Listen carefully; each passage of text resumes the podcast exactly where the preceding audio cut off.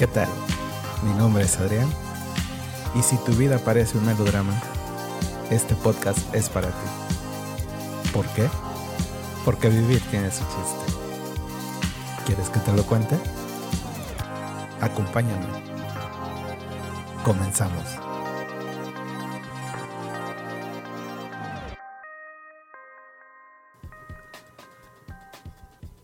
Hola una vez más, bienvenidos a esto que me gusta llamar Vivir tiene su chiste. Y pues sigue, sigue llegando gente a ahora sí que a compartir su, vida, sus experiencias, el chiste que le hayan a, su vida, valga la redundancia. Y en esta ocasión me acompaña un querido amigo que bueno, yo a él lo conocí en, en un trabajo, nos tocó coincidir.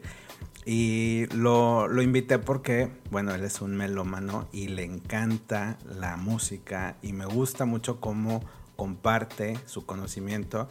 Él se llama Francisco Rodarte, Paco.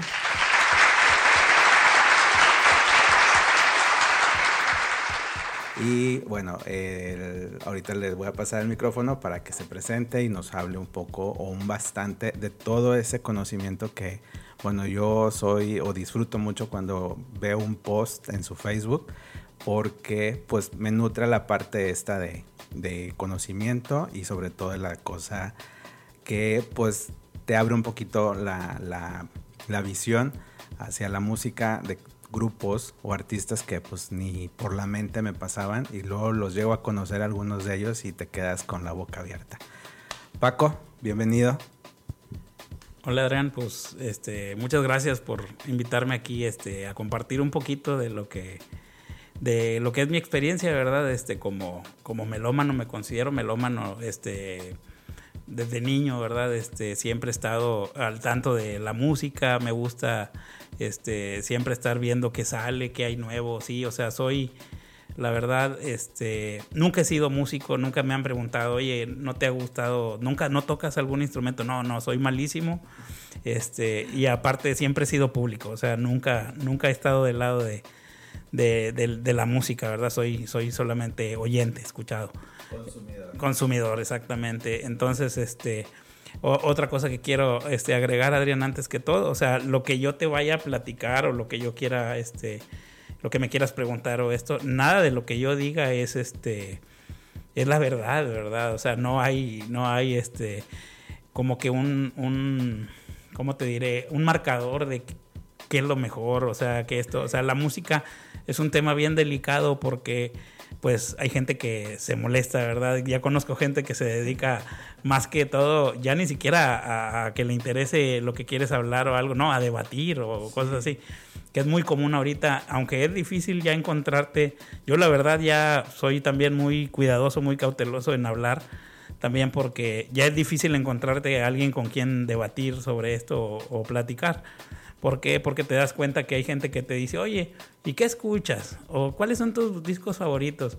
O cuál es esto, sí. Este, y luego te das cuenta que este, es gente que, pues que en realidad en su, vas a su casa y tienen 10 discos, sí. Y, y, son de los que te dicen, no, pero es que si no son los Beatles, este, no, no de ahí, o Pink Floyd o cosas así, sí. O sea, exacto. Sí, sí, creo que sí me entiendes un poquito. Entonces, nada de lo que yo vaya a decir es que, sea lo que tiene que ser o es trascendente en, en, que no, pues lo demás está mal. O eh, si vamos a platicar sobre temas este, ya de, la música de hoy, ¿verdad? Porque si algo tengo es que no he dejado de escuchar música nueva, ¿sí? O sea... de eso, perdón que te interrumpa de eso precisamente que quiero, quiero que nos compartas, porque obviamente tú, cómo iniciaste o cómo fue que te llamó el, hecho de, coleccionar música, ¿no? En sus diferentes formatos. Ahorita nos platicas cuál es el que, el que más te gusta o el del cual eres aficionado. Pero sí, platícanos el qué fue lo que mueve eh, a, Paco el hecho de, de, afinar ese oído y de decir, oye, pues esto me gusta y voy buscando y, que no te cierres, porque ahorita actualmente lo que yo veo o lo que a mí me pasa es que somos consumidores solamente lo que te provee ciertas plataformas, ¿no? O lo que llegas a ver que si en YouTube o que lo que te lo que escuchan tus amigos, ¿no? Pero antes cómo cómo le hacíamos para pues para identificar la música, dónde la comprabas, este, cómo, cómo la, pues cómo era que llegaba a, a ti, ¿no? Si nos quieres platicar un poquito de eso. Pues bueno, te comentaba este que, mira, soy, le tengo fobia a lo, este, ¿cómo te diré? Le tengo fobia a lo estandarizado, ¿sí? O sea, no me gusta que la gente se quede con lo que le ofrecen, ¿sí? O sea, siempre hay que buscar, sí, hay que buscar, ¿sí? O sea, si el radio te ofrece algo, yo sé que hay algo más allá, o si la tele te enseña, o las plataformas ahorita, te voy a ser sincero, yo en realidad pues yo soy muy análogo en cuanto a cuestiones de escuchar música o los formatos esto y el otro. Ahorita les puedo platicar un poquito por qué. Pero sí, este, no me gusta el conformismo, ¿sí? En cuanto, en cuanto, en cuanto a la música. No me gusta que le tengas miedo, miedo a la música, ¿sí? Porque, porque hay discos muy buenos que la gente este, tiene hasta en su casa y te lo juro que a veces ni siquiera he escuchado más que las dos canciones que están en la radio, ¿verdad? Sí. Y te platicaba hace rato aquí antes de empezar, de arrancar un poquito, que había este, situaciones donde los artistas ni siquiera les interesaba estar en las plataformas digitales este, como Spotify o otras plataformas que existen porque muchas veces ellos, así como hacen el disco, aunque no lo creas, la número 2 sigue de la número 3 porque la estudiaron y así es la composición de un disco. Es una obra que se hace de principio a fin y el concepto de ellos es que se consuma de principio a fin, ¿sí? Yo en mi caso, este soy este, muy apegado a los formatos análogos, eh, todavía escucho cassettes, ¿sí? Eh, pero más que todo tengo eh, viniles, ¿sí? Empecé escuchando viniles muy joven. Este, ahorita mi esposa me regaña porque dice que soy como un niño, pero le digo, es que eh, sí soy un niño, la verdad, porque antes no podía comprarme los discos que ahora, ahora, ahora ah, soy igual de pobre, güey, no vayan a pensar que ahora, no, no estoy igual de, de jodido o más, pero este, ahora sí puedo darme el lujo de poder decir, mira, de niño, ¿cuántas veces me quedé con ganas? Porque pues yo viví, nací en México, en, el DF, pero pues casi toda mi infancia y mi adolescencia estuve en, Tamaulipas. Entonces realmente es un pueblo, Ciudad Victoria. Y este, ¿qué tanto podíamos alcanzar a tener este algo, algo de música, sí? Este, lo que llegaba, pues te juro, mis discos eran de la tienda gigante y de cosas así, ¿verdad? De, de, astras y de, de, tiendas donde había botaderos de discos y ahí, y ahí era lo que, lo que llegaba, se compraba y te has de imaginar que eran cosas muy pobres. Te platicaba ahorita que era un fenómeno bien raro porque en aquel entonces tú escuchabas una canción en el radio, lo que te platicaba que por decir, escuchábamos a, Prince, ¿sí? Y te gustaba mucho una canción del que ponían en el radio y decías, no hombre, ya me lo imagino el güerote de ojos azules que está cantando. y pues nada, era todo lo contrario, ¿verdad? Y nosotros no podíamos enterarnos de nada de eso, no había toda la información que ahorita este, existe este, para poder escuchar una canción, le pones, este, por ahí la buscas y rápido encuentras la canción y mil versiones y tú puedes hacer la tuya, o sea, hay mil opciones, ¿sí?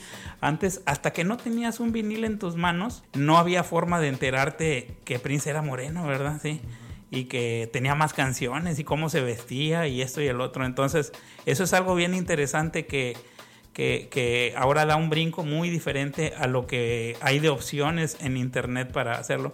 Yo te voy a ser sincero, yo no consumo plataformas digitales, por lo que te digo, o sea, me quedé muy clavado con eso. No quiere decir que sean las correctas, a, lo mejor este, hay gente que tiene un gusto más por otra cosa.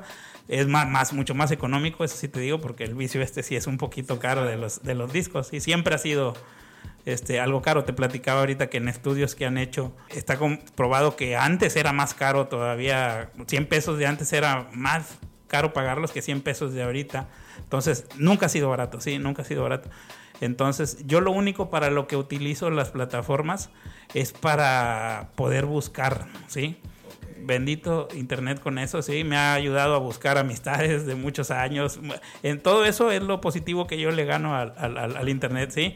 No me entretiene en otras cosas, eh, pero sí, tanto con la música porque me da este, oportunidad de ver qué existe en Alemania, en Francia, en Inglaterra, en otros países que no es nada más Estados Unidos, que es lo que nos llega más rápido por estar aquí cerca de la frontera, ¿verdad? Y en realidad pues somos todavía un pequeño este pueblo en cuanto a, cultura de a cultura de esto y muy pegados al norte con las cuestiones de aquí también, este, muy respetables de la gente que le gusta escuchar música norteña o esto o el otro, ¿sí? Bueno, entonces este, les platicaba un poquito de la música, me preguntabas cómo empecé, pues mira, yo desde niño me di cuenta que, que la música era lo que me entretenía, ¿sí? Este, al principio era como que, pues una diversión de chavo, claro, llegamos a consumir, yo vengo del mundillo del pop, ¿sí? De cuando estaba de los ochentas, o sea, de todo ese tipo de cosas, yo me interesaba ir a las fiestas, pero mis amigos te podrán este, platicar. Yo en vez de andar bailando, nunca he bailado, no bailé ni en mi boda. De veras, este, yo andaba viendo los aparatos y las luces y eso, entonces yo me di cuenta que yo traía algo por ahí, pues muy clavado con este rollo, ¿verdad? Muy mío. Es un, un, ¿cómo te diré? Un hobby muy solitario, sí, porque realmente para que te encuentres otro, así que piense más o menos como tú, otro loco igual y lo que tú quieras, pues a veces no es fácil. Entonces, pues yo lo considero un vicio, te haces más grande, ahorita ya tengo yo más de 50 años y es difícil que alguien se siente contigo mucho tiempo a escuchar un disco, esto y el otro, pero sí, bueno, yo lo descubrí desde joven y fui haciendo mis grabaciones, yo grababa, yo tenía algún tiempo, pues sí, estuve dedicado un poquito a esto. Es una historia media larga, no la, no la voy a, contar para que no se haga muy extenso esto. Este, porque pues es como. Sí, para el otro episodio. Ándale, es como hablar de mí y, ahorita me estoy hablando en realidad porque pues me quiero presentar un poquito para todos los que no me conocen. Entonces, este. Ya después con el paso del tiempo, eh, pues ya pasaron los ochentas, claro que todos escuchamos Madonna, el que tira la primera piedra, el que me diga que no, ¿verdad? Sí, Timbiriche, o sea, todos los grupos que, que, nos llegaban por medio de, las televisoras o de la radio, ¿verdad? Este, lo que sí, este, después yo ya empecé pues a buscar un poco, porque como te digo, nunca fui conformista, siempre quise estar tener lo más nuevo y lo más nuevo, sí estaba muy clavado en eso y en que mis grabaciones fueran de calidad y todo eso, o sea, tengo un poquito de melómano y de audiófilo, pero pues bueno, los audiófilos eh, tienen mucho dinero y compran equipos muy caros y eso yo intento llegar lo más que puedo, pero hasta donde yo puedo. Entonces, este, te comentaba que después ya me empecé a investigar, empecé a investigar más y todo. Después fui descubriendo el rock sí, que hasta la fecha es la música que más consume. En especial escucho rock progresivo. Sí, me gusta el rock progresivo en todas las variantes, sí, existe electrónico, existe metal, existe en muchas este, variantes. ¿Algunos ejemplos? Eh, mira, pues por ejemplo, electrónico, te puedo decir, eh, de hace rato te mostraba por aquí un disco de Kraftwerk. Me gusta mucho Kraftwerk, que es un grupo alemán. Eh, consideran los padres de la música electrónica, este, los iniciadores, me gusta Tangerine Dream, este, de progresivo sinfónico, me gusta mucho el, el balletto di bronzo, es progresivo italiano, este, francés, este, eh, me gusta Leorme, me gusta Premiata Forneria Marconi, o sea, tiene muchas variantes, son, no tardaríamos muchísimo tiempo en, hablar ya de grupos. Si quieres, un día hacemos algo con, a platicar más directamente de discos. Si la gente le interesa, quiere preguntar, pues eh, encantado, eh, encantado. Entonces, este, digo que ya después, con el tiempo me fui afinando en eso. Este, pues empecé a ver que dentro del rock y sobre todo el progresivo, que es más complejo, eh, había como que mezclas entre música clásica, jazz, o sea, entonces empecé a escuchar también jazz, eso me mandó a, a, tener ya otros gustos musicales que no eran nada más música disco o rock o esto. Entonces así fui como fui este, avanzando, ¿verdad? Avanzando en ese aspecto de ir conociendo este, música diferente y todo el tiempo me la paso este, tratando, lo que sí te puedo decir, o sea, sí vivo de la música, yo me despierto y pienso en música, como y pienso en música, ¿sí? Me duermo pensando en música, ¿sí? Pues qué, qué interesante, Paco, la verdad. Eh, digo, hace rato me, mostrabas aquí parte de tu colección y ahorita tú mencionabas el hecho de, de que los costos, o sea, eh, aún hoy en día es para mí, al menos, muchos de los discos que yo a veces veo, los, los viniles, sí son así de que, ay, güey, se salen de mi, de mi presupuesto, ¿no? Me quedaría sin, sin pagar la renta y sin pagar recibos. ¿Cómo, ¿Cómo era anteriormente? O sea, mencionabas ahorita que más o menos antes era todavía más caro, pero ¿cómo era que pues mucha gente tenía tenía discos. Digo, yo sé que había de todos los precios, porque bueno, en casa de mis abuelos yo llegué a ver, no sé, que de Pedro Infante, de, este Agustín Lara, de gente, de ese, de ese tipo de artistas, ¿no? Ya luego también de repente veía con mis tías o algunos de mis tíos, no sé, a Camilo Sesto, José José, eh, Lupita D'Alessio, cosas de esas. Yo ahora yo te hablo más de este tipo de, de música o de este tipo de artistas, ¿no? Porque era lo que vamos, a lo que yo tuve acceso, ¿no? Pero sí, ¿qué tanto era el, no sé, diría el cambio o el, peso, cuánto, cuánto era lo que costaba, porque mencionabas que era más caro, pero qué tanto más o menos, o sea, si ahorita, no sé, yo hace unos días estaba revisando un, un LP de Madonna y están dos mil pesos y la verdad me duele, entonces imagínate como más o menos cuánto era. Mira Adrián, te has de imaginar, sí, o sea, lo que hablabas ahorita de los discos de que, pues los discos de casa de los padres, ¿verdad? En todos los discos había, eran los frisbees y era con lo que jugábamos, ¿sí? ahorita te mencionaba que eh, mucha gente te dice, es que yo tengo ahí unos discos, pero son mexicanos. Mira, fíjate, los discos casi los más caros en el mundo en ventas son los discos de rock, ¿sí? Es la música más cara, ¿sí? Este, los, hay más fans de ellos, eh, o sea, digamos que en cuestión de, demanda, eh, ¿por eso es más caro o por qué es más caro? Fíjate, el rock tiene algo que nunca ha tenido ningún estilo de música, que no ha pasado de moda, ¿sí? Este, no soy de los que me encierro diciendo, no, si no es Led Zeppelin, la música de los 70 no tiene nada que ver con la de los 2000. No, pues no, no tiene nada que ver, ¿sí? Este, ahorita hay cosas eh, muy respetables, ¿verdad? Gente que está intentando hacer este, eh, cosas eh, muy buenas. Este, pero sí, o sea, digo, sí tengo amigos en realidad, a mí no es mi caso, que sus papás decían, no, pues es que yo crecí entre discos de Frank Sinatra mm. y este, cosas así. Este, en mi casa había de José Luis Perales, ¿verdad? Y de, de, de, Estelita, Núñez y cosas así. Que claro que esos discos hasta hoy en la actualidad son discos baratos, ¿sí? Por eso las casas de, de nuestros abuelos y todo eso. Y aparte era la música que se escuchaba en ese entonces, ¿sí? Sí había gente, como te digo, con otro tipo de gustos, pero qué padre, ¿verdad? O sea, haber tenido unos papás así melómanos también y todo. En la mía no. Este, entonces, este, y en la de muchos, yo creo que igual. Entonces pasaba lo mismo. O sea, en realidad la gente que tenía buenos discos, o sea, los discos de los Beatles, pues han sido caros desde que están los Beatles, ¿verdad?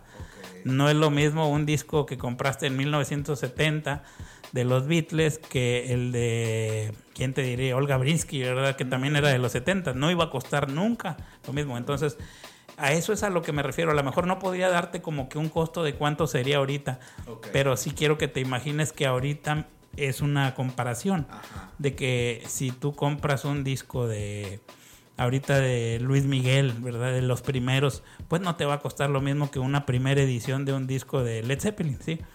Entonces, ese es el detalle. Siempre han sido caros, pero pensando en qué ediciones son, ¿sí? Si el, el material que se usaba en México para los discos era plástico, vinil reciclado, ¿verdad? En Europa era vinil virgen, o sea, sí, la calidad del sonido era muy diferente. El gramaje de los discos tiene mucho que ver. O sea, puedes puede haber dos, dos, versiones del mismo disco, digamos, uno hecho en México y otro hecho en Europa, pero, pero que varía eso que dices. La, hasta, aparte de la calidad de, audio, pero la calidad de, no sé, hasta la de la impresión de la, de la caja en donde viene, o sea, el, pues sí, donde venía guardado el... Sí, sí varía todo eso, entonces. Eh, sí, claro. Mira, por ejemplo, los discos más caros hasta ahorita siempre son las primeras ediciones, las primeras prensas, ¿sí? Este, de una prensa salían, ¿sabes qué? Vamos a hacer 20 mil copias, ¿sí? Entonces, la primer prensa, cuando salió el, en el año y en el país donde es, ese es el disco más caro que existe. Pueden existir mil versiones. Al mismo tiempo se estaba imprimiendo este el thriller de Michael Jackson en Estados Unidos y se estaba imprimiendo el thriller de Michael Jackson en Japón y en México y en todos los países. Y existe la primera prensa. En todos los países la primera prensa es muy cara, pero es más cara la del país donde es y, que sea la primera, ¿sí me entiendes? La primera, ¿sí? Primera de todas. Ajá. A veces, aunque no lo creas, esa primera prensa no era tan buena, pero el hecho de que sea la primera eh, le da muchísimo valor a, un disco, ¿sí? Ahorita ya te dicen, está el disco de trailer de Michael Jackson y viene en un gramaje de 180, o sea, wow, súper grueso, o sea, el disco no se pandea, es un vinil de color, o sea, ya trae cosas así que en realidad nunca va a tener la misma calidad que tiene una primera prensa. Sobre todo por lo siguiente, mucha gente no lo sabe, los discos nuevos. Yo en realidad no, no digo que sean malos, pero este yo siempre trato de conseguir primeras, primeras prensas así, o si no algo muy cercano, porque en aquel entonces se grababa análogo todo, ¿sí? Estaban esas consolas gigantes que veías ahí en los estudios. En el disco, ahí está metido todo, esa información de todas las teclas esas que veías, sonidos, todo, todo eso está ahí adentro de, sí. Y lo que hacen ahorita con los discos es que sí les embellecen mucho, pues, la calidad de la impresión, el gramaje que te digo del, grosor del disco y todo eso. Pero como las primeras prensas al, al, terminarlas se gastan, ya no existen, ¿sí? Ya no existen. Hay pocas que todavía quedaron y están tratando de hacer reediciones con la primera prensa. Este, las de ahorita lo que hacen es que de un disco como cualquiera, lo digitalizan, lo remasterizan y lo meten a un vinil. Ah. Entonces no trae la calidad del sonido. Nunca. Claro nunca va a traer la misma calidad. No te digo que sea la mejor, ¿sí? Porque era lo que yo te platicaba ahorita. Mira, me preguntaba la gente, a veces me han comentado, oye, y este, pero pues el CD, ¿qué onda? Se oye, se, se escucha mejor, no trae el ruido, ¿sí? Eh, un disco, pues, hijo de su, ya sabes que hay que limpiarlos, hay que sacarlos, hay que cuidarlos, que no haya humedad. Sí, es un ritual, sí mucha gente dice, no, qué hueva, ¿sí? O sea, no, yo no, yo, yo en realidad así disfruto la música, a mí me gusta sentarme, sacarlo, limpiarlo, ¿sí? Limpiar mi aguja, ¿sí? Todo eso. Y me preguntaban, ¿pero qué se escucha mejor? Le digo, mira, no hay que se escuche mejor, es como un gusto musical, a ti te puede gustar más lo otro, a mí me puede gustar más esto, pero sí te puedo decir que es un sonido muy real a lo que en realidad es, o sea, haz de cuenta que en el disco ya lo ecualizaron, le hicieron todo, sí, y lo ponen. No se escucha, ¿cómo te diré? No escuchas todo lo que viene de información, ¿sí? Ya está acá arreglado. Sí se escucha más potente, ¿sí? Lo pones este, en un sonido muy grande o no sé si es un disco para una discoteca o lo que sea. Y pues sí tiene un, levantamiento de sonido, pero no es el real, ¿sí? Entonces, eso te platicaba ahorita. Ahora, para tener tú un equipo este, de una buena tornamesa y que se escuche un disco como en realidad sacarle el provecho de lo que es un disco, pues hay que tener una buena aguja, ¿sí? un buen preamplificador. ¿sí? Algunas tornamesas ya vienen preamplificadas, de preferencia, pues llegar a lo más análogo que se pueda y como se usaban en aquel entonces, ¿sí? Tienes que tener un amplificador, una tornamesa, una buena aguja, un preamplificador y unas buenas bocinas, ¿sí? A mí me ha tocado, es que me dicen, es que yo tengo uno y tengo una tornamesa de esas que compré ahí de mil pesos y este No, carnal, le digo, ¿sabes qué? No le sacas el provecho a un disco nunca con eso. Entonces, los he invitado a mi casa y han escuchado discos y han dicho, ay, güey, qué rollo, qué es esto, ¿sí? porque a veces gente que no le tocó ni siquiera escuchar, no había escuchado el sonido real de un disco, ¿sí? Bien aprovechado, ¿sí? Entonces, pues mucha gente es la que le huye a eso y también por parte de lo económico, ¿verdad? Porque lo que te decía. Yo soy amarratripas, ¿eh? como te digo, no soy que, que van a pensar que no, pues este cuate ya me imagino sea de costa, no, hombre. No, no, no, no se trata de eso. Este, entonces, sí, esa es la respuesta. No es que suene. Ahora, mira, les explicaba lo siguiente tú grabas, hay una primera edición, por decirte, no sé, de un concierto de, Black Sabbath, ¿sí? En Japón. Eh, tú la pones en el aparato que te dije, puede ser en mi aparato si gustas. Se escucha horrible. El ingeniero hizo un mugrero, ¿eh? porque lo que esté ahí es lo que tú hayas grabado. No quiere decir que eso sea calidad de sonido, ¿sí? que eso te, que el hecho de ser un vinil va si el ingeniero, eh, tú lo escuchas y se oye por todos lados los, instrumentos y no, como que no está bien editado, ¿verdad? Y después te pongo un CD y te digo que se escucha mejor. Dices, ah, pues el CD, ¿sí? Y después te traigo un disco de Pink Floyd, una primera edición eh, inglesa del Dark Side of the Moon. La pongo, pues son los ingenieros de, de Pink Floyd, te de imaginar que ninguno está mal grabado, ¿verdad? la pones y te digo que se escucha mejor, el CD o el disco, y me dice, no, pues el disco. Le digo, entonces, no es como que qué se escucha mejor, sino que qué te gusta escuchar, ¿sí?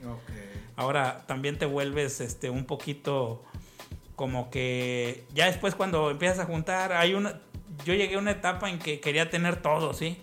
Pero después dices, no, me vuelvo más selectivo, ya busca así.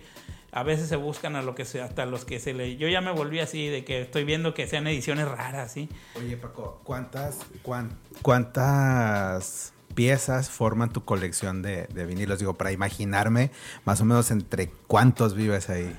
Fíjate, este, no son muchos, no son muchos, aunque no lo creas. Como te digo, hubo una etapa que pues sí, ¿verdad? Pero ya no cabes. Y luego más ahorita que las casas, pues de todos, ¿verdad? Mi respeto es quien tenga una casa grande. Las casas son pequeñas. Este, hubo una etapa en que pues mi hijo estaba pequeño, estaba creciendo, la etapa que empiezan a agarrar todo y eran discos voladores y me molestaba y mi esposa pues los discos o los discos, ¿verdad? Entonces, pues, y mucho tiempo fui estudiante foráneo, ¿verdad? Yo no soy de aquí. Entonces no podía tener, llegaba yo y mis discos, pues quién sabe, anoche hubo una fiesta. Oh. Sí, te has de imaginar. Entonces decidí un rato no tener y deshacerme y esto y el otro. Pero ahorita en realidad, este, no me gusta decir cantidades, ¿verdad? Pero no son muchos, o sea, no son muchos. No creas que vivo así. Esto lo, lo que sí que la gente llega y te dice, ay, güey, sí, o sea, tampoco son tan poquitos y, te hacen a veces algunas preguntas así medias absurdas, como que los has escuchado todos y yo casi como que, sí, bueno, le digo, sí entiendo que hay gente que compra a veces libros para adornar casas, me ha tocado, ¿verdad? Dije, en mi caso no es la misma, tengo algo de libros, también he leído muchos libros de música, también, eh, este, pero en mi caso no es eso, trato de ahorrar espacios y todo, entonces no tendría, te lo juro que mi esposa tuviera un florero en vez de los discos, si ella quisiera, ¿sí? Te has de imaginar. Entonces, este eso es, eso es a lo que te decía. Llega un momento en que ya no, ya te vuelves este selectivo. Sí, más selectivo. Entonces ya ahorita yo busco cosas muy, muy selectivas y es con lo que me estoy quedando. Este, mucha gente en ocasiones me pregunta, oye, ¿no, no piensas vender tu colección o algo? Digo, la verdad, no, le digo, mira, hasta ahorita, gracias a Dios, no he tenido la necesidad y si la he tenido, no lo he hecho. Este, pero quisiera dejarla para mi hijo, ¿verdad? Sí, o sea, que él más adelante Fíjate, es algo bien interesante en cuanto a lo que te comentaba de las generaciones nuevas, ¿sí? Ahorita tiene mucho valor lo que es este lo vintage, ¿sí? ¿Por qué? Porque es algo físico, ¿sí? Eh, te puedo decir una frasecita que, por ahí escuché una vez que me, me causó así gracia, ¿verdad? Y todo, pero dije que, que es cierto. Dice un dicho que todo el mundo se acuerda de su primer disco que compró, pero nadie se acuerda de su primer descarga que hizo cierto. Sí, yo tampoco, a ver. Sí, cierto. Ahorita que lo dices, pues me fui al primero que yo compré. Eh, en LP me acuerdo, o sea, fue uno de Michael Jackson, de hecho, que me costó juntarle casi creo que mi cumpleaños, Navidad y, y pues ahí andar este, vendiendo periódicos y ayudándole a mi abuelo. Pero no me acuerdo de la primera descarga. Tienes razón, qué, qué loco, ¿no? Qué, qué, qué, curioso. Y, y que yo, yo digo, para mí, el, LP de Michael Jackson que yo compré, de Dangerous, me acuerdo, eh, tiene un significado súper así de que lo logré. O sea, aparte de que es el artista que me gustaba en ese momento y me sigue gustando, el, tenerlo así físicamente y el poderlo escuchar, digo, yo en ese momento yo no traía que el conocimiento de que lo que me estás compartiendo ahorita, ¿no? Sí sabía de que, ay, se lo producen y había N cantidad de, de músicos invitados y la tecnología y bla, bla, bla, ¿no? Pero no, yo no me centraba en eso, yo nada más escuchaba la, la, atmósfera que me, que me, ofrecía en este caso este disco. Pero que digo, me quedé pensando y no, no me acuerdo. O sea, tengo varias, varias este, listas en Spotify y pues la verdad es que ahí están ahí en, random, ¿no? Porque pues ahí se, se van shofleando y, no se tocan. Pues digo, sí aparece cómo las bajaste, pero no, la verdad no me puedo acordar de, de la primera canción que descargaste. Te acordarás. este, sí, entonces te decía eso como dato curioso y este te, te, comentaba que, a ver, te estaba diciendo eso porque me estabas preguntando sobre la cantidad.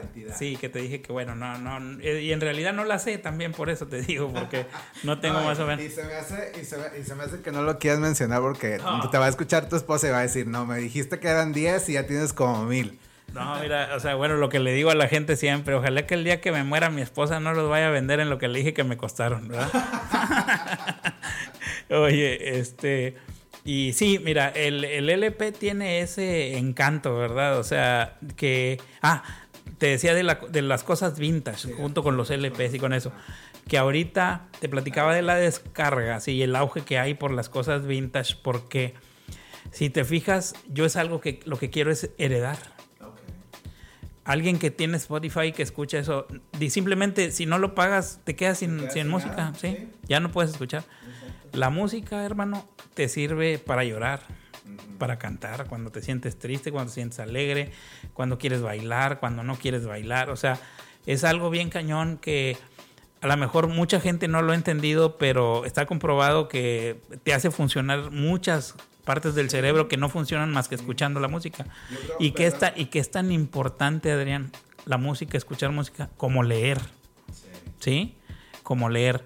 Pero ahí este, empieza este, lo que, bueno, diciéndote de lo de lo vintage, lo puedes, este, se ha vuelto tan caro la cuestión de los discos, de lo que tú me decías, porque por lo mismo, porque ya es algo que tú vas a poder heredar y trascender. Todas las cosas que ahorita tú puedas dejar cuestan.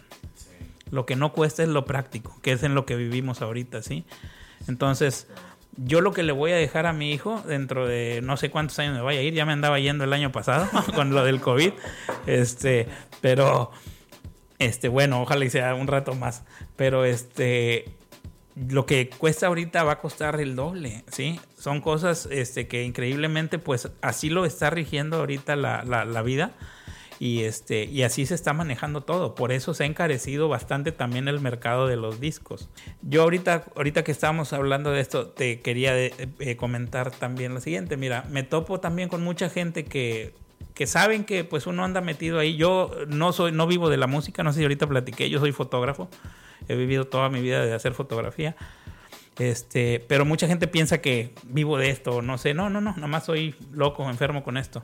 Y, y, este, y te buscan para debatir o lo que tú quieras y me dicen, ¿qué te gusta? Fíjate, increíblemente, este, no me gustan los Beatles. Sí, no escucho los Beatles. Este, el por qué, pues si ya quieren otra vez, pues platicamos y ya podemos platicar un poquito más porque son temas muy extensos, como te digo, hay gente que se molesta, igual que cuando hablas de política, de religión, sí.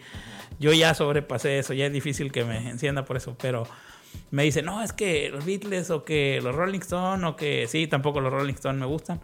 Te digo, es algo muy personal, desde un principio lo dije, no quiere decir que sean malos ni nada, no, no, no. Este, es un gusto personal. La música sí es, si te gusta, lo consumes, si no, no lo consumas, pero tampoco vivas eh, con, eh, sí, imponiendo, sí. Y sí, exacto, a huevo, sí, o tú estás mal porque yo esto, sí, no, no, no, no. Es como, como lo que te decía, como la de, la, la de religión. Bien difícil hablarlo porque sí, entonces no, no vamos a caer en eso ahorita.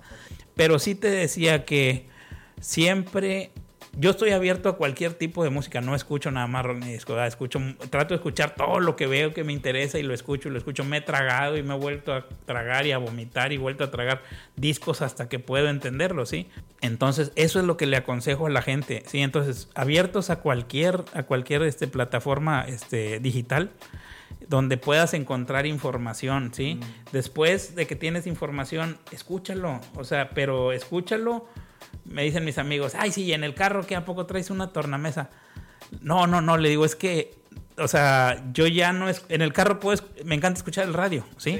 Como yo vengo del tiempo del radio, yo grababa, ponía un cassette y que, sí, que, no, que, que, no hable el, el, locutor, sí. porque chin ya me la cortó. Entonces, me encanta el radio, este, me encanta ver, escuchar todo eso y puedo escuchar cualquier cosa, sí, o sea siempre y cuando la propuesta sea interesante, ¿sí? O sea, eh, sí, bueno, ahorita hablamos de eso, sí.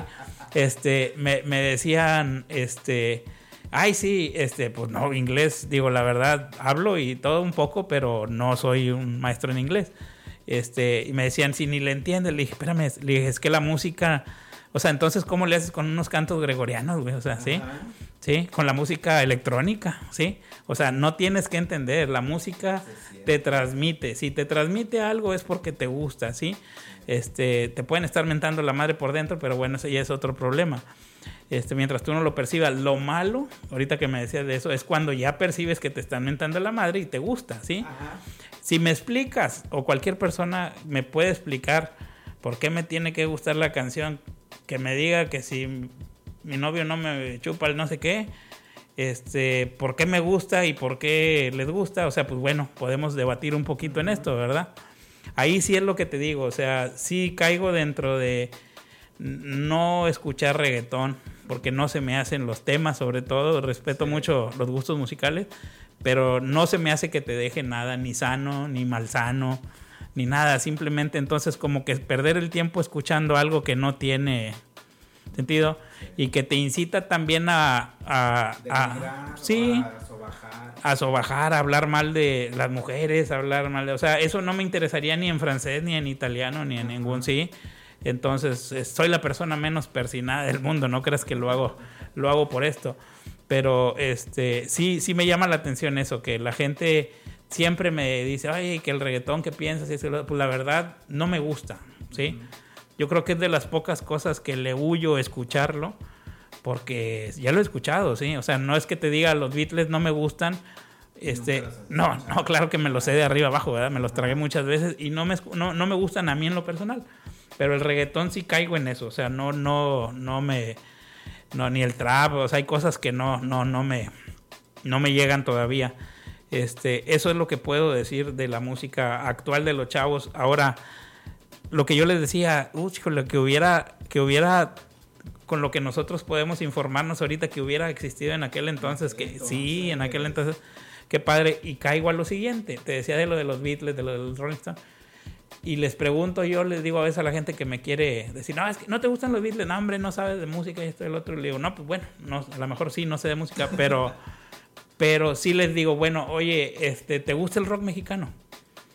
Este, sí, sí, me gusta Caifanes. Le digo, bueno, espérame, sí, eh, te puede gustar Caifanes, te puede gustar Los Amantes de Lola, te puede gustar este Coda, te puede gustar así. Le digo, pero ¿sabes algo un poquito más allá de lo que, de dónde viene? Sí, todos tenemos una influencia de algo, ¿sí? Y de lo que es el mainstream, ¿verdad? De, de, de, lo comercial. Sí, este, te platicaba hace rato, antes de entrar aquí a este, al programa, este, que platicaba de lo de que si sabías lo que era Vándaro. Sí entiendo, pues muy, hay mucha gente joven que no, no sabe. Me extraña la gente grande que vivió en los 70s y todo eso y que no se haya ni enterado y que les gusta la música, ¿sí? Avándaro fue una manifestación juvenil, nació de un concierto que se iba a hacer entre un concierto de rock de bandas mexicanas y una, ¿cómo se dice? Una carrera de autos que querían hacer en el Valle de, Bravo, en, en banda. Este, en aquel entonces estaba muy fuerte la represión con había pasado lo de Gustavo Díaz Ordaz, del presidente, con lo de la con 68, todo ese tipo de cosas. Los jóvenes estaban ardidos, ¿verdad? Con eso. El rock en México este, hablaba todo de temas políticos, ¿sí? Siempre ha estado el rock pegado con los temas políticos. De hecho, por ahí hay un dicho también que he escuchado que diga que mientras existan políticos corruptos, el rock va a seguir esté hablando de, de, la política, ¿verdad? Entonces, todos los temas se trataban de eso, ¿sí? Entonces, cuando nace el festival, al organizador le dicen, oye, estaría padre mezclarlo, siempre va como que el rock y los carros y las motos y eso. Tráete unas bandas de México para que abran, ¿sí? El concierto. Este, y este cuate trajo lo mejor que había la crema y nata de los años 70 de músicos, claro era muy este, desconocido y no había nada de información de cómo saber que en Guadalajara había un grupo, o sea, o esto en México otros, inclusive aquí en Monterrey hubo grupos que fueron. Para sorpresa, este, lo iban a hacer durante la madrugada del concierto y en la mañana la carrera. En toda la madrugada llegó alrededor de medio millón de personas cuando esperaban cinco mil más o menos. Entonces, el gobierno se quedó asustado, el presidente dijo, ¿te imaginas todo el poder que tienen los jóvenes ahorita y la música?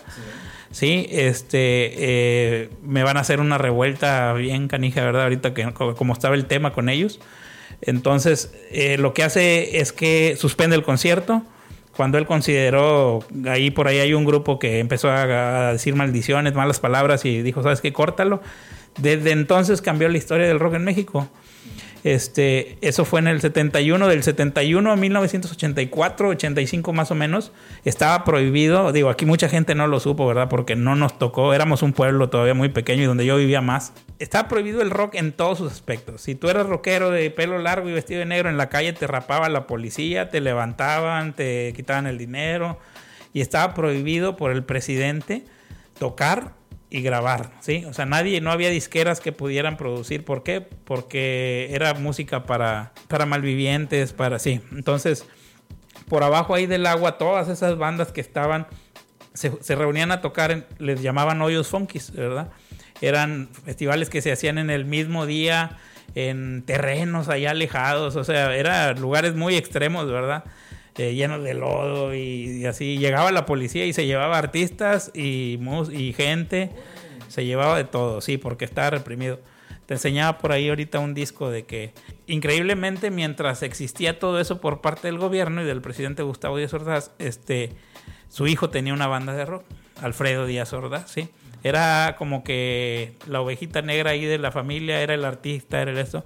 Tenía una banda, este, se llamaba Renaissance. Bueno, tuvo durante su juventud tuvo, no recuerdo si son seis o siete bandas, ¿sí? ese disco que te enseñé es como que la más este, reconocida, hasta eso era muy buen músico, sí es lo que le cae mal a muchos de los rockeros, de, los rockeros mexicanos, sí, que les pregunto, oye, ¿qué? No, pues no, ese güey no vale madre. Pues sí, claro que les envidiaba porque él sí podía tocar. A él lo cuidaba la policía, sí, a él lo, lo, lo dejaban tocar, él hacía fiestas, él sí tenía permiso y, todo lo demás estaba reprimido. Mucha gente no lo sabía, pero sí existía una banda de él, o sea, está registrado en discos y en todo eso. Después, poco a poco empieza aquí en México, este, por ahí del 84-85, el movimiento de rock en tu idioma. Ah, ¿Sí? Se le ocurrió por ahí a productores, este, entre ellos de Televisa y así. El primer extranjero que vino a tocar aquí a México fue Miguel Mateos. ¿Sí? Con su grupo SAS, ¿verdad? Eh, que cantaban aquellas de ¿qué vas a hacer cuando seas grande? y esas cosas. Bueno, eh, se sorprendieron mucho que cuando lo trajeron, eh, oye, pues llenó y toda la gente se sabía las canciones y todo. Entonces fue cuando dijeron, ah, caray, ¿sabes qué? Este, pues sí, sí, sí deja, ¿verdad? O sea, sí. Entonces, bueno, pues tráete entonces también a... ¿Quién más está en aquel entonces? Hombres G. Enanos Verdes. O sea, empezó, empezó. Y de ahí fue como tuvieron que darle partida al rock ya, mexicano. Inclusive por ahí hay gente que todavía le, les reprocha eso, que Caifanes pues lo hizo Televisa, ¿verdad? Este y fue la primera canción que sonó de rock en español, este aquí en México fue la de si no mal recuerdo fue la de Mátenme porque me muero antes de que se llamara Caifanes, ¿no? Porque se llamaba, tenía otro nombre, Las Insólitas, Imágenes, de Aurora. Sí, este, aquí ya era Caifanes. Ya era Caifanes en eso. Ah, ok. las primeras, lo que tú hablas ahorita de las, las este, Insólitas Imágenes de Aurora, era eso cuando, exactamente cuando estaba, el rock no tenía, este... Este, proyección, sí, ellos seguían, eran chavitos de allá del sur de México, de lana, este, que pues se juntaban en casas. Eh, aunque no lo creas, todos esos grupos tan chingones que había, este, que empezaron ya como que evolucionar lo que te platicaba ahorita del punk. Este, uno de los grupos, este, así que empezaron aquí en México fue Dangerous Rhythm que eh, después los conocieron como ritmo peligroso, ¿verdad? Te platicaba que esos, pues, es gente que tenía dinero, se fue a estudiar. El punk se supone que viene de la calle, ¿verdad? Pero pues ellos viajaron a Europa, vieron en Inglaterra el movimiento, sí, todo eso. Lo traen, sí. Empiezan ellos a hacer sus este, primeras ondas aquí de ese tipo. Este, era un punk fresa, se puede decir, ¿verdad? Sí. Y en el otro lado de la ciudad, en el norte, este, empezó a nacer el punk, lo que era el punk punk, ¿verdad? Con grupos como, este, te enseñaba aquí el de este, Secta Suicida Siglo XX, eh, Rebelde Punk, este, así había muchas bandas. Entonces, este, em, fue como le empezó a dar entrada a México el rock otra vez, con el rock en tu idioma. Fíjate cómo los extranjeros tuvieron que venir a, a abrirle aquí, ¿verdad? Sí. Ahora pasa también lo siguiente si te quedas tú con que en Argentina los enanos verdes es wow, Argentina es de lo más este, dotado en música de rock en eh, Latinoamérica. Sí, puede decir que es la madre de, la música de rock en Latinoamérica. Sí, a ellos les pasó algo bien diferente, fíjate. Eh, por allá, no sé si sabes lo que fue el conflicto de las Malvinas. No. Bueno, fue un conflicto que, que ya habla de política y todo eh, que tuvieron con, este, con Estados Unidos, Argentina. hay un pleito por unas islas y unas cosas así, si no mal recuerdo. Soy muy malo para la historia, pero bueno. Este, a ellos amanecen un día y les dicen prohibido el rock en inglés. Todo lo que tenga que ver con Estados Unidos, en Argentina está prohibido. ¿Hasta la fecha? No, ah, no, mientras estuvo en ese momento. Entonces el gobierno hace lo contrario. Le da apoyo a todas las bandas que quieran grabar, salir en la tele. Rellénenme todo lo que haya de espacios donde se escuchaba rock. Rellénenme lo de rock nacional. Por eso le llaman rock nacional al rock argentino. ¿Sí? Entonces, puta, pues nacieron dioses, nació Fito Páez, nació Sui Generis, nació todas las bandas aquellas de este Crucis, este eh, sí, muchísimas bandas. Eh, ¿Qué más me puedo acordar? Rayuela. O sea, no, hombre, hay grandes, grandes bandas, sí, infinidad de argentinos que los enanos verdes eran niños. Los escuchaban Spinetta, o sea, eh, los escuchaban a ellos de niños cantar, era la música de los papás, así como platicábamos ahorita que nosotros oíamos a Juan Gabriel y esas cosas, ellos oían a Spinetta, oían a, a, unos músicos, pero de veras con una calidad impresionante musical, que hasta la fecha están por encima de muchos grupos de Estados Unidos y que, que, que, tocan, este, tocaron más bien dicho, este, en en, conciertos enormes, enormes y en giras por todo el mundo. Sí, llegaron a tocar eh, Crucis, este, es una banda de, de mis favoritas. Este, fueron los primeros este, eh, en tocar, en grabar discos en Estados Unidos, sí, inclusive en Estados Unidos les admiraban este, eh, la manera de tocar. Y es lo que te decía, no te quedes con el conformismo de decir, a lo mejor, pues sí, güey, de chavo yo también oía enanos verdes y era, sí, pero no sabía por qué existían enanos verdes, ¿verdad? lo, mismo con, lo que te digo, o sea, hay gente que te dice, no, pues caifanes es la chingada. No, güey, o sea, atrás de eso hay muchísimo, ¿sí? Eh, eh, eso es lo que me gustaría que, pues ahora sí, digo, ya nos platicaste, eh, pues ahora todo tu conocimiento, pero actualmente, ¿cómo podemos hacer? Mencionabas hace rato de que también eres de los que leen, ¿no? Porque la, lectura también te, nutre y te va abriendo el panorama y todo. Ahorita con tantos medios, tantas plataformas, tanta información, también a veces es como que no sabes ni dónde buscar en dónde puede uno acercarse, dónde puede uno ver, o algún libro que tú puedas recomendar, algún, no sé, blog o alguna persona que tú sigas y que, y que te va dando. Porque ahorita me hablas a mí de, de artistas o de, o de gente o de grupos que la verdad pues yo tampoco conozco, pero me quedo pensando, órale, güey, o sea, yo nunca los si no es porque tenemos esta plática, yo nunca los hubiera este, escuchado, o los discos que ahorita me compartiste para ver, ni por aquí me pasaba, ¿no? Entonces, toda esa información, ¿dónde, dónde está o con quién se puede uno acercar para también abrir? Digo, a mí, me, a mí lo que me gusta compartir en este espacio, en este podcast, es decirle a la gente, mira, hay mucho para dónde hacerse, ¿no? No te cierres a una corriente, no te cierres a, a un, no sé, a un estilo. Y no porque no porque diga yo, es que así tiene que ser, sino porque en mi experiencia, cuando he probado, es como cuando vas a un buffet, no te sirve solamente una cosa, pruebas de muchas. Así me gusta como que aplicarlo en, toda, en todo lo que es mi vida y digo, bueno, ¿dónde puedes buscarle o dónde puedes nutrir esa parte?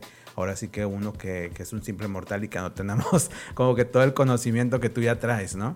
Este, sí, mira, Adrián, por ejemplo, sí, lo que acabas de decir está bien canijo porque es cierto, de tanto que hay, a veces no sabe uno dónde, dónde buscarle. Yo te platicaba hace, hace rato, soy bien inútil yo para, para todo lo que es del internet y todo eso. Mi hijo es el que me echa ahí la mano a veces cuando tengo dudas o, o cosas así. Pero créeme que simplemente, por ejemplo, es lo que yo te decía, es como que un interés por ti. Porque yo no puedo decirte, te puedo decir, oye, métete a Prog Archives a la página o esto pero te voy a mandar a que te confundas, ¿sí? O sea, entonces, en realidad, por ejemplo, si te late el rock mexicano, o sea, puedes tú mismo buscar, aunque sea en YouTube, aunque no me lo creas. Mira, les recomiendo mucho que, que busquen la historia de Avándaro, ¿sí? Para que entiendas el rock en México, ¿sí? de ahí mismo te va mandando a más información, ¿sí? Vas a ver los grupos de los que hablan, oye, si oíste tinta blanca, métete a buscar tinta blanca, ¿sí? Es una banda, ¿sí? y checa de dónde son. Vas a decir, ah, cabrón, son de Guadalajara, yo de ahí soy y ni siquiera había escuchado, ¿sí? Entonces empiezas a buscar ahí, ¿qué más hubo en Avándaro? Vas a escuchar, ¿no? Pues este, eh, no te imaginas que el productor de Avándaro fue Luis de Llano. ¿Sí? O sea, sí, Luis de Llano es una persona cultísima en cuestiones de música y era amigo de David Bowie y, o sea, o sea, muy, muy, una persona, por eso le encargaron a él que se encargara de, de, todo ese, sí, de la cuestión musical y de todo eso, sí. Entonces, como que no hay una, una cosa que yo te pueda decir, sabes que aquí, aquí encuentras, pero, o sea, te puedo recomendar, lo que te decía ahorita de lo de México, que empecé a hablar de eso, es porque me dicen, oye, y este, no, pero que los Beatles y que los Rolling Stones, este, te decía yo, o sea, híjole, güey, o sea, si te quieres meter a ver el rock inglés, güey, es lo más difícil de todo. O sea, es lo más complicado y lleno de, de tantas cosas porque Inglaterra es, puta, güey, es una potencia en cuanto a música. Entonces, ¿cómo me quieres hablar de, de Inglaterra si no sabes primero de México? ¿Sí? O sea, te vas a dar cuenta que dices, oye, güey, pues oh, no sabía qué tan interesante estaba la cuestión de México no volteo a ver Inglaterra todavía, güey. Tengo todavía por comerme todo esto. Así fue como em, despertó mi curiosidad en empezar a buscar y a buscar y a buscar, ¿sí? Eh, claro, hay gente que te recomienda libros, hay gente que esto, este, y está padre, ¿verdad? Te vas nutriendo más, pero sí creo, no creo que haya como que un libro te, te diga, ah, de aquí ya puedo conocer, sí, eso es para cuando ya tienes más o menos una amplitud, ah, amplitud de esto, sí te digo, no, pues busca el libro de eh, los 100 discos este, que cambiaron la historia del rock en México, de David, este, Guevara de apellida, no, no, David, no me acuerdo, sí, no recuerdo el nombre, este, pero, o la 100 portada de, o sea, está padre, pero no te voy a dar gran información. Entonces, yo te recomiendo, sí, eso, ese, lo que te platiqué ahorita de Avándaro es muy importante para que sepas por qué escuchábamos a Alejandra Guzmán, sí, por qué este, escuchábamos a Timbiriche, sí, por qué e, ese tipo de cosas, mientras había otras cosas que dices, wow, no mames, ¿cómo podía ser posible que no las escuchábamos, sí? Este, entonces, retomando eso, te decía que este, sí, o sea, ahorita hay mucha información, gracias a Dios hay mucha información para la gente que le interesa el tema, ¿verdad? Sé que para alguien puede ser algo muy banal, ¿verdad? Para los que pues, nos gusta y vivimos de esto, pues no. Entonces, ojalá esto le llegue a, gente ahí que, que, este, que le interese, como te decía, no me importa si es una o dos personas o un millón, o sea, el chiste es que si a alguien le puede tocar, este, interesar y le cambie ahí su manera de pensar sobre la música, sobre todos esos temas. Eso, eso es lo importante. Mira, algo que, que también te puedo platicar este, de cómo ahorita en la actualidad, este, pues sí hay una onda con los chavos que, este, que te llegan y te dicen, ay, es que yo escucho a Joy Division, yo escucho The Clash, este, Ramones, ¿sí? pues, sí, sí, o sea, qué padre y todo, pero este, también qué padre a los que nos tocó en realidad vivirlo, ¿verdad? O sea, o sea, aprende a escuchar de la gente que en realidad lo vivió, ¿verdad? A veces vale más de que yo estudié esto y soy de... Mm, es, es, yo recomiendo mucho a la gente consuman música, ¿sí? sí. O sea, compren música, ¿sí? Así como los libros, ¿verdad? Como hay gente que compra. Este, compren, compren música, eso ayuda a, que los artistas también sigan produciendo, haciendo cosas. Este, te puedo decir algo bien, bien real. Yo pienso que los ochentas fue, a lo mejor va a causar un poco de ahí de polémica, pero fue la última época en que se hizo algo, algo nuevo, ¿sí? La última oportunidad de, de hacer algo nuevo. Ahorita, en la actualidad, bueno, nosotros, este, o la gente de ahorita, tiene que mirar hacia atrás. Sí. ¿sí? Y nosotros veíamos hacia el futuro siempre. Si te fijas en eso. O sea, nosotros siempre estábamos viendo el futuro en cuanto a todo. Sí. Cuando ahorita este, tienes que voltear para atrás para poder hacer algo que, que, que llame la atención, que trascienda. Los músicos este, ahorita quieren tocar como Como tocaban antes. Como tocaban antes, sí, ¿verdad? Este, la moda también quiere ser como de antes. Exacto. Y aunque la moda siempre ha sido cíclica. Sí, pero, pues va también de la mano con la música. Digo, hay gente, cuando estaban las flans, toda la gente, las niñas andaban con los copetes de la Cuanet y, y, los, y nos queríamos parecer a Diego el de Timbiriche y a, sí, a Talía, las mujeres, y o sea, y ya los que escuchaban otras cosas, pues lo que te platicaba ahorita del punk, o sea, el punk en realidad este, es este, un movimiento que se lleva, eh, una, una manera de vivir, ¿sí? O sea, no tiene nada que ver con este, es, anarquía, es pensar en, oposiciones, en contra del gobierno, en, la contracultura de las cosas, de, las, este, ¿cómo se dice? De las clases sociales, en la marginación, sí, en la, en la, en el racismo. Aquí hay mucho racismo. Mucha gente piensa que en México somos eh, especialistas en el racismo, ¿verdad? Entre nosotros mismos, al grado que el decirte indio es como una ofensa, así, o sea, cosas banales que la gente piensa. Entonces, no tiene nada que ver que a lo mejor este, el, eh, lo que te decía del punk es este no es algo fashionista, ¿sí? Es algo que se lleva, o sea, es lo que la gente lleva, o sea, a veces puedes encontrarte gente que tú puedes ver muy, muy normal en su manera de vestir, no tiene que andar con una cresta de pelos parados y lleno de este, estoperoles y aretes y ser así extremo raro, pero bueno, viene de la moda, te digo, sí tiene que ver también la moda algo con, con esto, como dices tú, a lo mejor es más banal o es más así, pero sí, este, sí recomiendo que, que, la gente se enseñe a leer, a, a, escuchar música, lo que te platicaba ahorita de los viniles, o sea, un vinil al lado de una descarga de, de, de, internet o musical, pues tú ahorita mismo lo viste, lo puedes abrir, ves el arte que tiene, o sea, es casi una pieza, una, pieza... una obra de arte, sí. Ajá. O sea, yo los abro, los vuelo, güey, los, este, los veo, me gusta limpiarlos, o sea, y te pones a pensar, este, este disco tiene 50 años, o sea, imagínate la historia de este disco, o sea, qué ha pasado por 50 años con él, ¿sí? ¿Dónde estuvo? ¿Sí? Eh, eh, dónde anduvo, sí, en plena psicodelia, sí. Y lo que mencionabas, de, lo que mencionabas respecto a ese disco en específico, la importancia del, que le tienen muchos de los músicos, que, que si no me lo platicas tú, pues, o sea, si me lo hubiera platicado cualquier otro, día, no mames, o sea, no, no, no, te creo. Pero bueno, viniendo de ti, pues porque sé que, que, le sabes y que le has investigado y todo, pues sí me quedo de que órale, qué, qué loco que, que gente como Bowie, como... Sí, ahí está.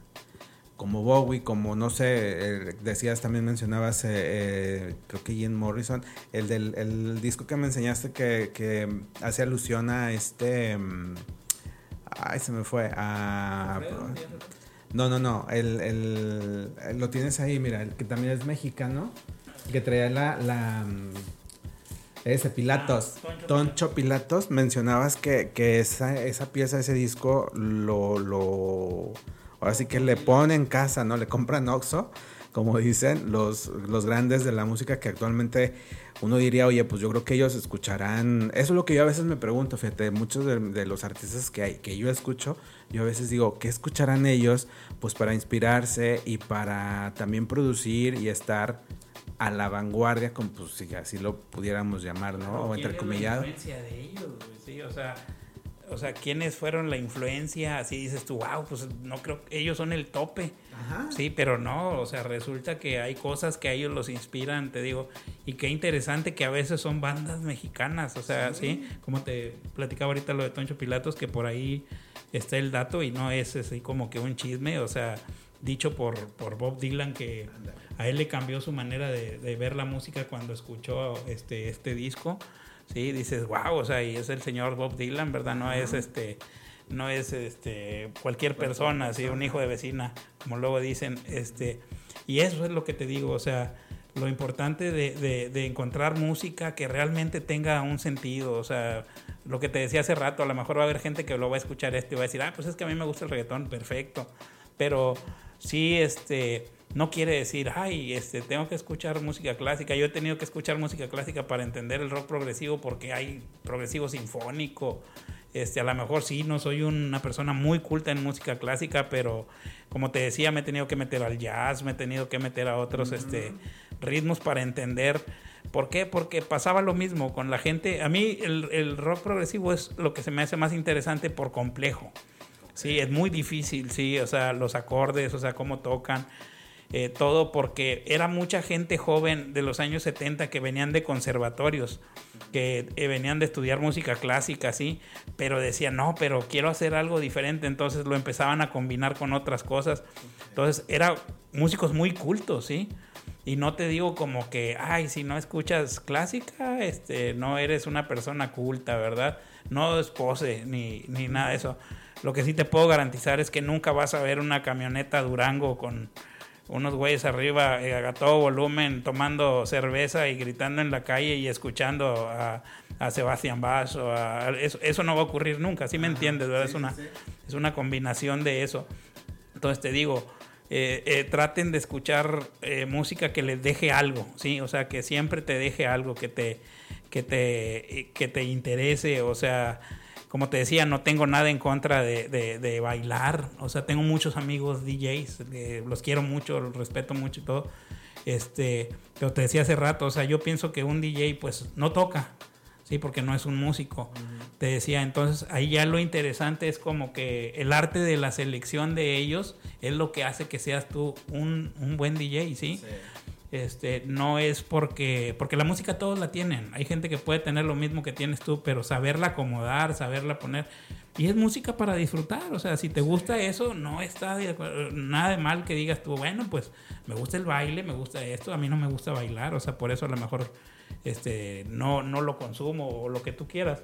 Pero sí que te deje algo. Siempre tiene que haber algo. Que no, lo, que no digas nada más sin una base esto y, ya, ¿verdad? Y que cuando te pregunten no sepas qué contestar. Eso es lo más cañón. O sea, yo les decía a los chavos, los DJs, qué interesante sería, porque hay DJs muy buenos que no saben de música electrónica y es lo que, de lo que viven y de lo que tocan, ¿sí? Les decía yo, o sea, es que no, es como decirte si hay músicos que no han escuchado más artistas o no saben de música, ¿sí? Les decía yo, ¿sabes de dónde nace la electrónica? O sea, lo que tú tocas ahorita, claro que con lo que yo te pueda mostrar ahorita, lo que te enseñé de Kraftwerk, pues escuchas esto y sabes que tiene 50 años, ¿sí? Pero no se trata como que, ay, suena como que el pianosaurio, ¿sí? O sea, sí, porque si lo comparas con lo que hay ahorita, pues es la tecnología que avanzó y todo. Secuenciadores y todo ese tipo de cosas que eran muy diferentes a lo que había en los años 60, finales de los 60. Es la electrónica del 79 para atrás, la que es inteligente, es una... Era casi hecha por ingenieros, algunos no se consideraban ni músicos, eran ingenieros los que hacían eh, la, la, música así, porque ellos mismos creaban hasta sus este, aparatos para tocar y todo eso. Entonces, esa es la relevancia de saber de dónde viene todo lo que a ti te gusta. Eso es lo que yo te hablaba de, de que no te quedes nada más con que con el conformismo. Y sí es muy grave que en la actualidad hay DJs que no saben de música, del estilo de ellos, ¿verdad? No te digo, yo, yo tampoco sé de muchas cosas, o sea, no es que sea yo un experto para nada.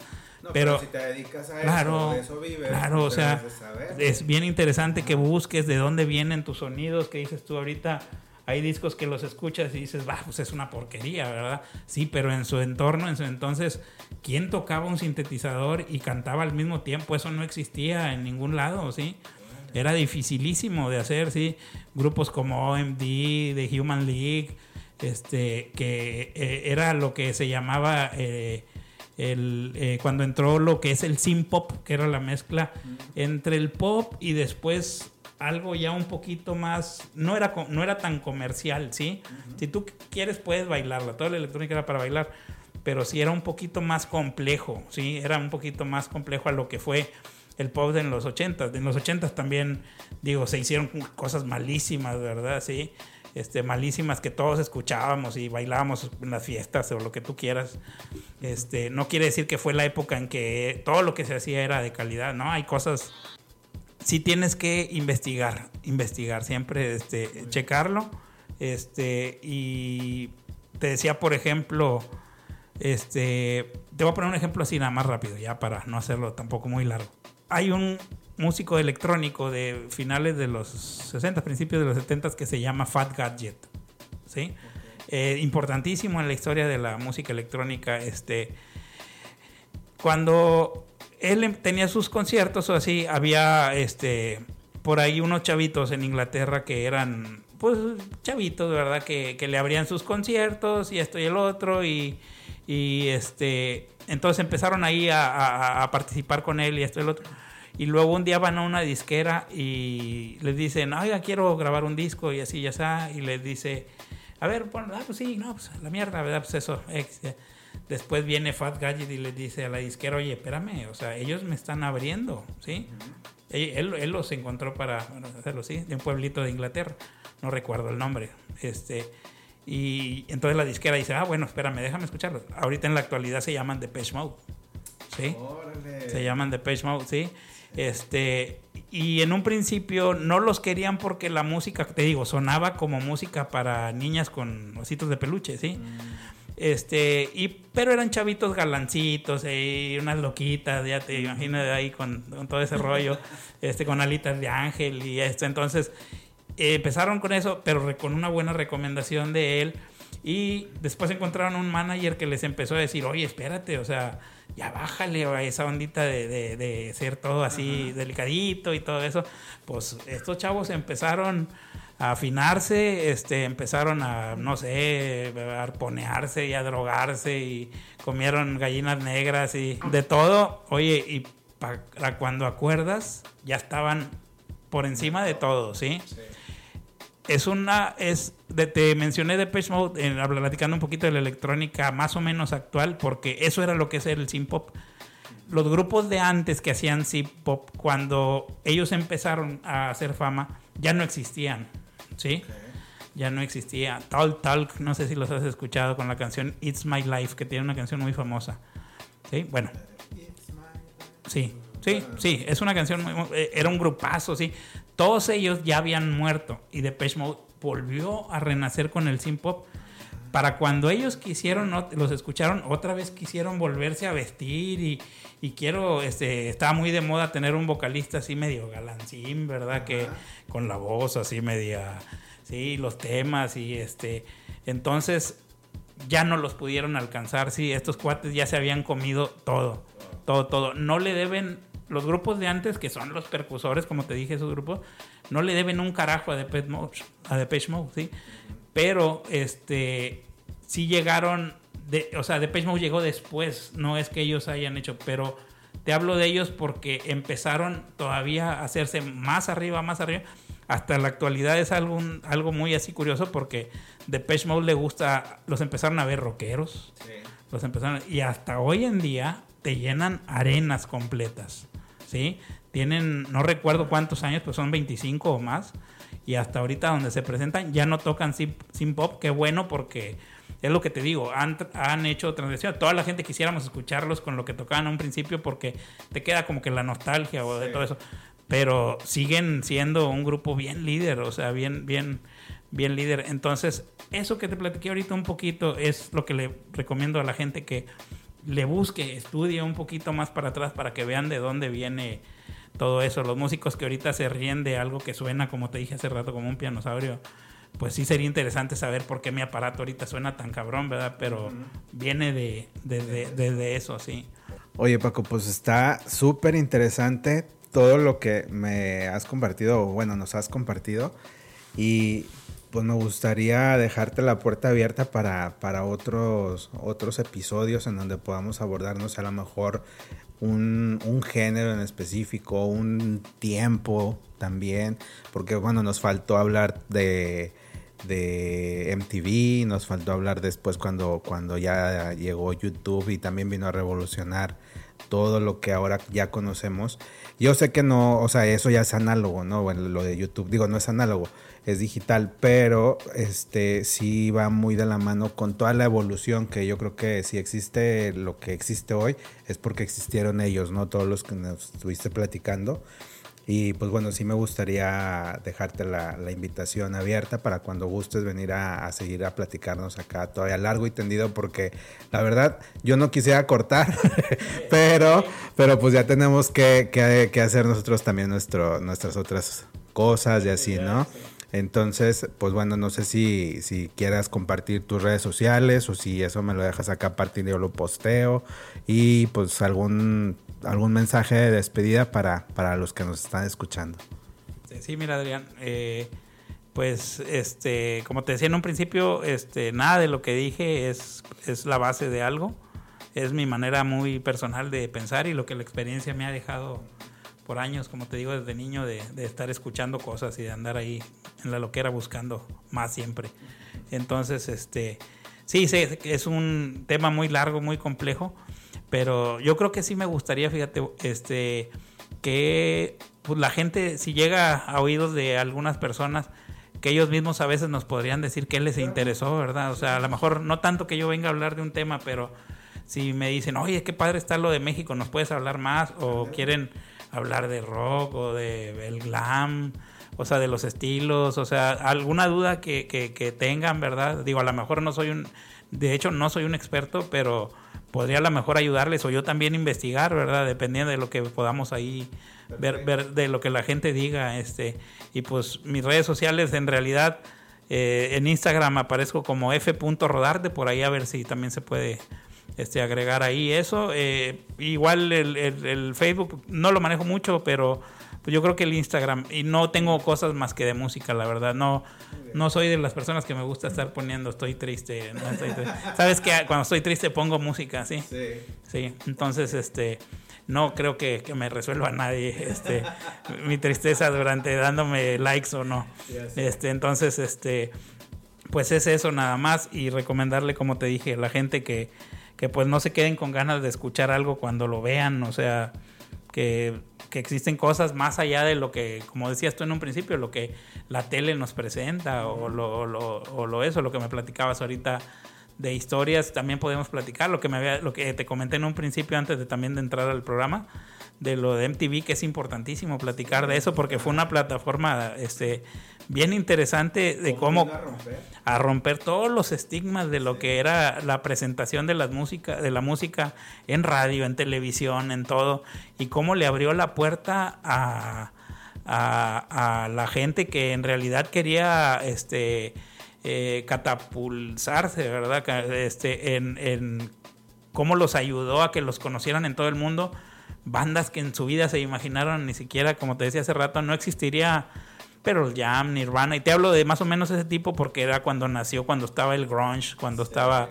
este, todo ese tipo de música, este, que en realidad no hubiera la gente disfrutado ni conocido, este, si no hubiera sido por el formato de lo que fue MTV, este, en, el mundo, sí, en el mundo. Este, ahorita, como te digo, se escucha una tontería decir, ay, veían en la casa videos en la tele, ¿verdad? Y, realmente sí, pero ¿cómo ha cambiado, verdad? O sea, ahorita los teléfonos, digo, hasta un, un, reloj puedes ver y, videos o, o, cómo era el tipo de videos antes también. O sea, ¿por qué te llamaban la atención los videos al lado de por qué te llaman la atención los videos ahorita, verdad? Entonces, este, pues sí, sobre todo es eso, Adrián. Te agradezco mucho que me hubieras dado la oportunidad aquí de platicar con, con ustedes un poquito, a ver este, hasta dónde podemos llegar con esto. Ojalá y a mucha gente le, le, interese. Y cualquier duda, pues aquí estamos este, para, para platicar. Gracias, Adrián. Pues muchas gracias, Paco. Y bueno, a ustedes escuchas, eh, por favor, ahí síganme en las redes sociales, en el Facebook oficial. Ya también tengo Instagram, aunque a veces no lo no luego se me olvida, no cargo ahí videos, no cargo nada porque o, hago una cosa o hago otra, pero bueno, ya voy a, ponerle también ahí más, más atención al Instagram. Así me encuentran como Vivir tiene su chiste. Y pues eh, también en Spotify o en iTunes, ahí me le dan like o se suscriben o le dan al corazoncito para que les, les actualice cuando se suban los episodios nuevos. Y pues no me queda más que agradecer. Espero que, este episodio les haya gustado igual que a mí, que me, me, dejó todavía con ganas de más. Y pues bueno, ahí voy a gestionar con Paco a ver cuando, cuando podemos volver a hacer ahí algún otro tema. No me queda más que agradecer y pues bueno, hasta la próxima.